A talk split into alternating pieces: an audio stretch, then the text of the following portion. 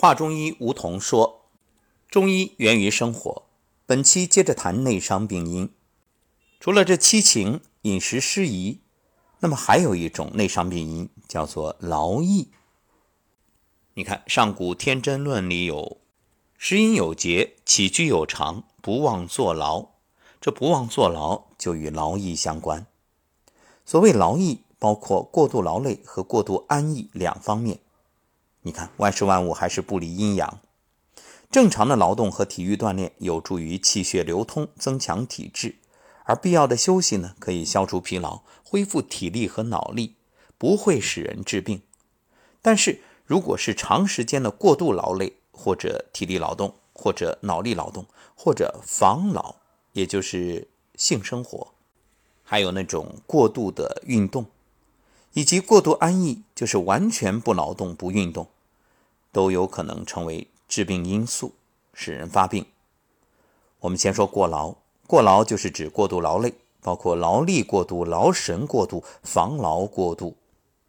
劳力过度指较长时期不适当的活动和超过体力所负担的过度劳力。劳力过度呢，可以损伤内脏功能，使脏气虚少，出现少气无力、四肢困倦、懒于语言、精神疲惫、形体消瘦等。就是所谓的劳则气耗，还有劳神过度，指思虑劳神过度，会耗伤心血，损伤脾气，出现心悸、健忘、失眠、多梦、纳呆、腹胀、便溏等症。更严重的耗气伤血，使脏腑功能减弱，正气亏虚，乃至积劳成疾。防劳过度是指性生活不洁，房事过度。正常的性生活一般不会损伤身体，但防劳过度会耗伤肾精。导致腰膝酸软、眩晕、耳鸣、精神萎靡，或者男子遗精滑泄、性功能减退，甚至阳痿。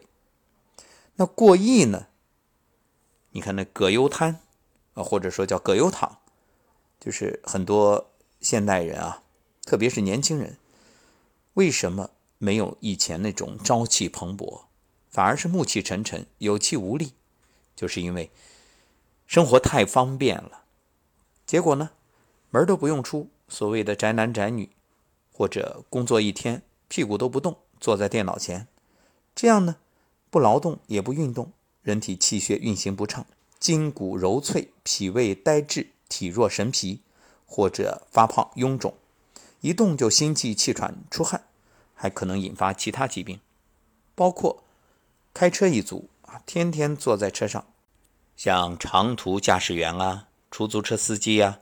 还有网约车司机啊，都属于这类人群。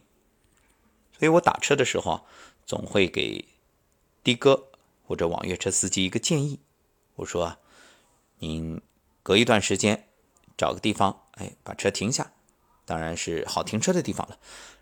然后找一处空地做做颤抖功，再拍打一下腹股沟，拍打一下屁股，八髎，这样呢对身体有好处。